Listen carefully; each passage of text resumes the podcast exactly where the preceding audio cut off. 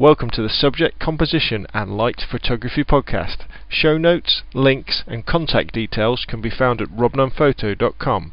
That's www.robnunnphoto.com. SCL is a proud member of the Tech Podcast Network, and loads of other great tech podcasts can be found over at www.techpodcast.com. Now on with the show.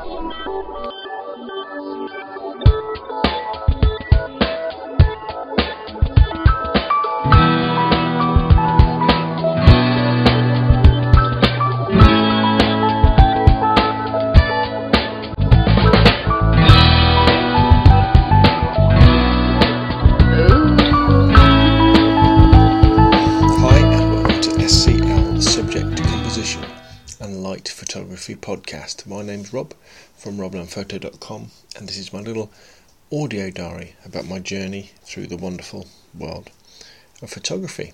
Well, hi everybody, hope you've had a great week. The weather has finally changed here in the UK, and it is incredibly warm as we move into the last couple of days of the Olympics, which have been absolutely brilliant as well, with Team GB doing very, very well. But today is all about photography.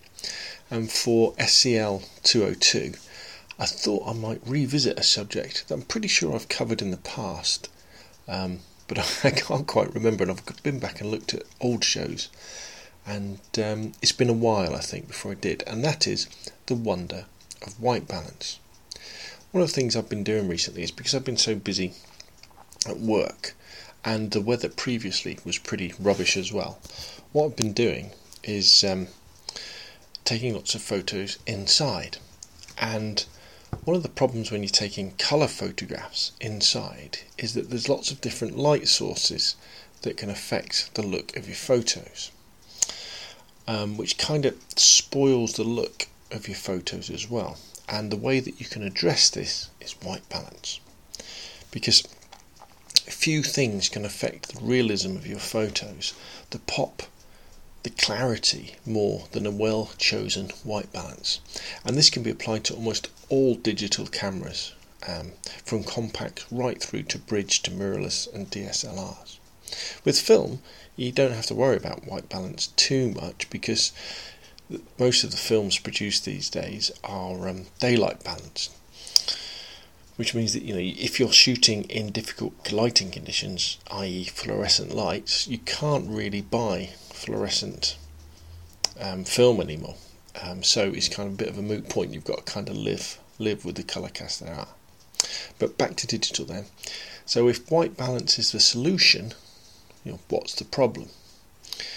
The problem is that colour casts or different colour temperatures of scenes in different situations um, happen because our digital cameras see things that that we don't always see. Um, cameras are very, very good at amplifying, if you like, differences in colour. Uh, a good example of that that you can try is if you get a white piece of paper and you look at it, say, underneath an ordinary tungsten bulb, you'll look at it and think that's a white piece of paper. If you were to then look at that piece of paper underneath a fluorescent tube, which is normally a little bit blue, you'd say that's still a white piece of paper. Or if you were to go outside and it was a, a, a, brilliant orange sunset, you'd still look at the piece of paper and say that's a white piece of paper. But the camera, the digital sensor, wouldn't see this. It would actually say, well, actually, no, that, that, that piece of paper is blue. Or it's orange if you're underneath a tungsten light, or it's orange if you're outside. This you could say, well, does it really matter that much? Well, it can do. It can do. Imagine a person standing next to a blue wall, you know, and the light's bouncing off the wall and giving their skin a blue colour cast. You know, it wouldn't be very, very um, realistic. Um, and one of the things we tend to strive for in our photography is sometimes to make things realistic. And where this becomes very important is things about like product photography and adverts. Imagine um, a photograph of, say, a Coca Cola can, but it wasn't quite the right red. you know, or a um, tin of Heinz baked beans and it wasn't the quite uh, quite right colour. You know, it wouldn't look quite right, and you'd go, hmm, that's a bit off. And the same thing happens to our colour photographs. They're not quite right, and the only time that you really notice this is when they're where they're spot on when you take a photo and you process it in such a way, or you shoot it in such a way where the colour balance is correct, and you'll look at it and you'll think, wow, yeah, that, that looks amazing. Um, but you might not quite understand why. You might even think, oh, it's because I got the exposure correct. That might well be part of it, but often, if you get your white balance spot on, you know, it, it creates this fantastic realism in your photos that you might not be able to put your finger on, but that's that's the reason. Um, so to start off with, our cameras use something called auto white balance. So your camera looks at the scene, assesses how much grey is in it, how much colour, and then makes a decision. An auto white balance for most situations is really, really good, but it can be fooled. And one of the problems with auto white balance is that it's constantly changing the white balance of your photographs. So if you're taking a lot, large number of photographs at once in a similar situation, say wedding photographs, subject photographs, um, or anything like that, really, if you want to try and batch process them afterwards, in other words, apply the same changes to all of them, you can't do it when it comes to white balance because every single one will have a different white balance. So that's why a good place to start in working with your white balance is to select one of the presets. Go for something like, um, well, you could just choose the one that's right for the situation. So maybe sunny, shade, cloudy, tungsten fluorescent, or flash. One of the things that some people recommend is that, say, when you're outside during the day, always use something like the shade white balance because this will do two things. It'll warm up your photographs a little bit, and generally, we tend to like the look of warmer photographs rather than colder ones. And also, it means that all your photos will have the same white balance applied, so that if you do want to do batch processing afterwards, you can apply the same white balance to all of them to adjust them that way. And what you'll find is if you do start using things like um, the correct white balance in a particular situation, your colour photos will start to come to life as these colours become more realistic. Another further step is to use custom white balance. This is a little bit more tricky, but what you do, is, and it depends on your camera how you do it, but for example on my Canon 350D, what you do is you take a piece of white piece a white piece of paper and you take a photograph of it and then you go into the settings and say, right, use this for the custom white balance, and the camera will then adjust the colour that it puts onto the photographs based on that white piece of paper. So it's dead easy. So then, so when you're in a situation, so for example, I was taking some pictures in our um, in our lounge, but and the light was very orange because there's lots of orangey stuff in there. So I took a custom white balance with the piece of paper, took some photographs, and the colours were really good.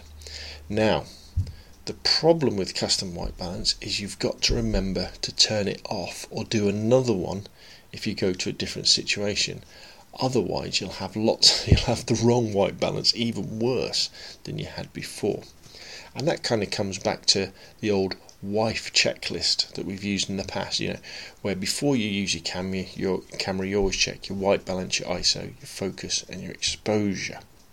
And also remember that when you're using well any type of white balance, that light changes fast. You know, if you're on a sunny day but there's lots of wind blowing and there's clouds in the sky, the light can go from warm to cool to warm to cool as you go into shaded areas as well. So if you want that perfect look you be prepared to do lots of custom white balances. So it doesn't always lend itself to fast shooting. And in that kind of situation, I would probably stick my white balance on um, on uh, cloudy or shade and, and live with that. So that kind of covers sort of outside photography and inside photography too, using the light that's already there. What about if you're using flash? How does that affect white balance? Well, flash um, strobes a daylight balance. So the light that comes out of a flash is meant to be the same colour as daylight. So that's fine when you're outside. But what happens if you want to use flash inside or alongside a different colour of ambient light? So imagine you're in a situation where you're taking a photograph of somebody indoors and you're using your flash maybe to fill their fill them so that they're, they're exposed nicely. But then there's some tungsten lights around. Um, now the tungsten lights are going to be a bit orange, aren't they? But your flash is going to be a little bit cooler because it's daylight. So how do you bring that all together? Because in your photograph you're going to have, well, what you'd end up with is if you balanced to the flash, you know, set the white balance to flash or auto, the person's skin would look great, but the background would be very, very orange. If you did it the other way and balanced to the tungsten, the flash would appear quite blue and it would cool down your subject. It wouldn't look right. The answer is to balance the flash and you do this by simply putting a colour filter across it. So if your ambient light is tungsten, like orange, you would use something like a filter. They're often referred to as gels and you'd use something like a CTO, colour temperature orange. Put it across the front of your flash set your flash to tungsten, select your white balance to tungsten, and then everything would match. So your um, skin tones, your colours of your subject would be natural, and the background lights would look natural too. Now this is a, taking things a little bit far, a little bit far, a little bit advanced, and it's not something I'm that comfortable with, but it kind of gives you a little bit of taster of um, of what you can do. Now, so far, I've discussed how you can use white balance to collect collect correct color casts, um, but it's also great fun to dial in the wrong white balance to add interesting effects to your photos. You know, when you're outside on a sunny day, use the fluorescent white balance and it'll add a real blue, especially to people. They can look really, really cool. Or when you're underneath artificial like uh, tubes, try tungsten, see what happens. Um, it gives you a real lomo look to your photographs. It's also worth mentioning the role of shooting RAW versus JPEG. You know, the way in which your camera saves the photos. If you're going to be playing around a lot with the white balance or the exposure of your photographs, RAW format can be very, very good because what it does is it gives you lots of elbow room to shift the white balance around without affecting the quality of the file. Whereas JPEG, because it uses a bit of compression you don't quite get that. You know, your photo can start to degrade. But saying that, you know, I haven't shot RAW for a long time because I just can't be bothered with the extra hassle of having to to process the RAW files. I'd rather just shoot JPEG and try and get it right first. And to be honest, you know, even if you do adjust the white balance in um, post, if as long as you're shooting at the highest quality of white of JPEG, I don't think it really matters. Unless, of course, you're shooting stock photography or something like that, where you've got to get it bang on. So there we go. White balance. It's an incredible tool for giving your photographs realistic colour, and it's a technique that you can do in camera and one that will really make your colour photos pop.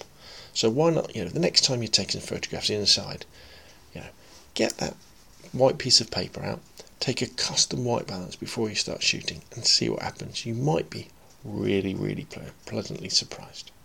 Okay, that's it from me for this week. Um, I'd like to thank everybody on the Flickr group for taking part.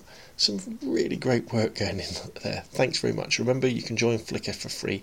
Just go over to robnunnphoto.com, go to the right sidebar, there's a link there. Thanks to Everyday Jones, who drew the intro and outro music, but most of all, Thanks to you for downloading and listening to the podcast.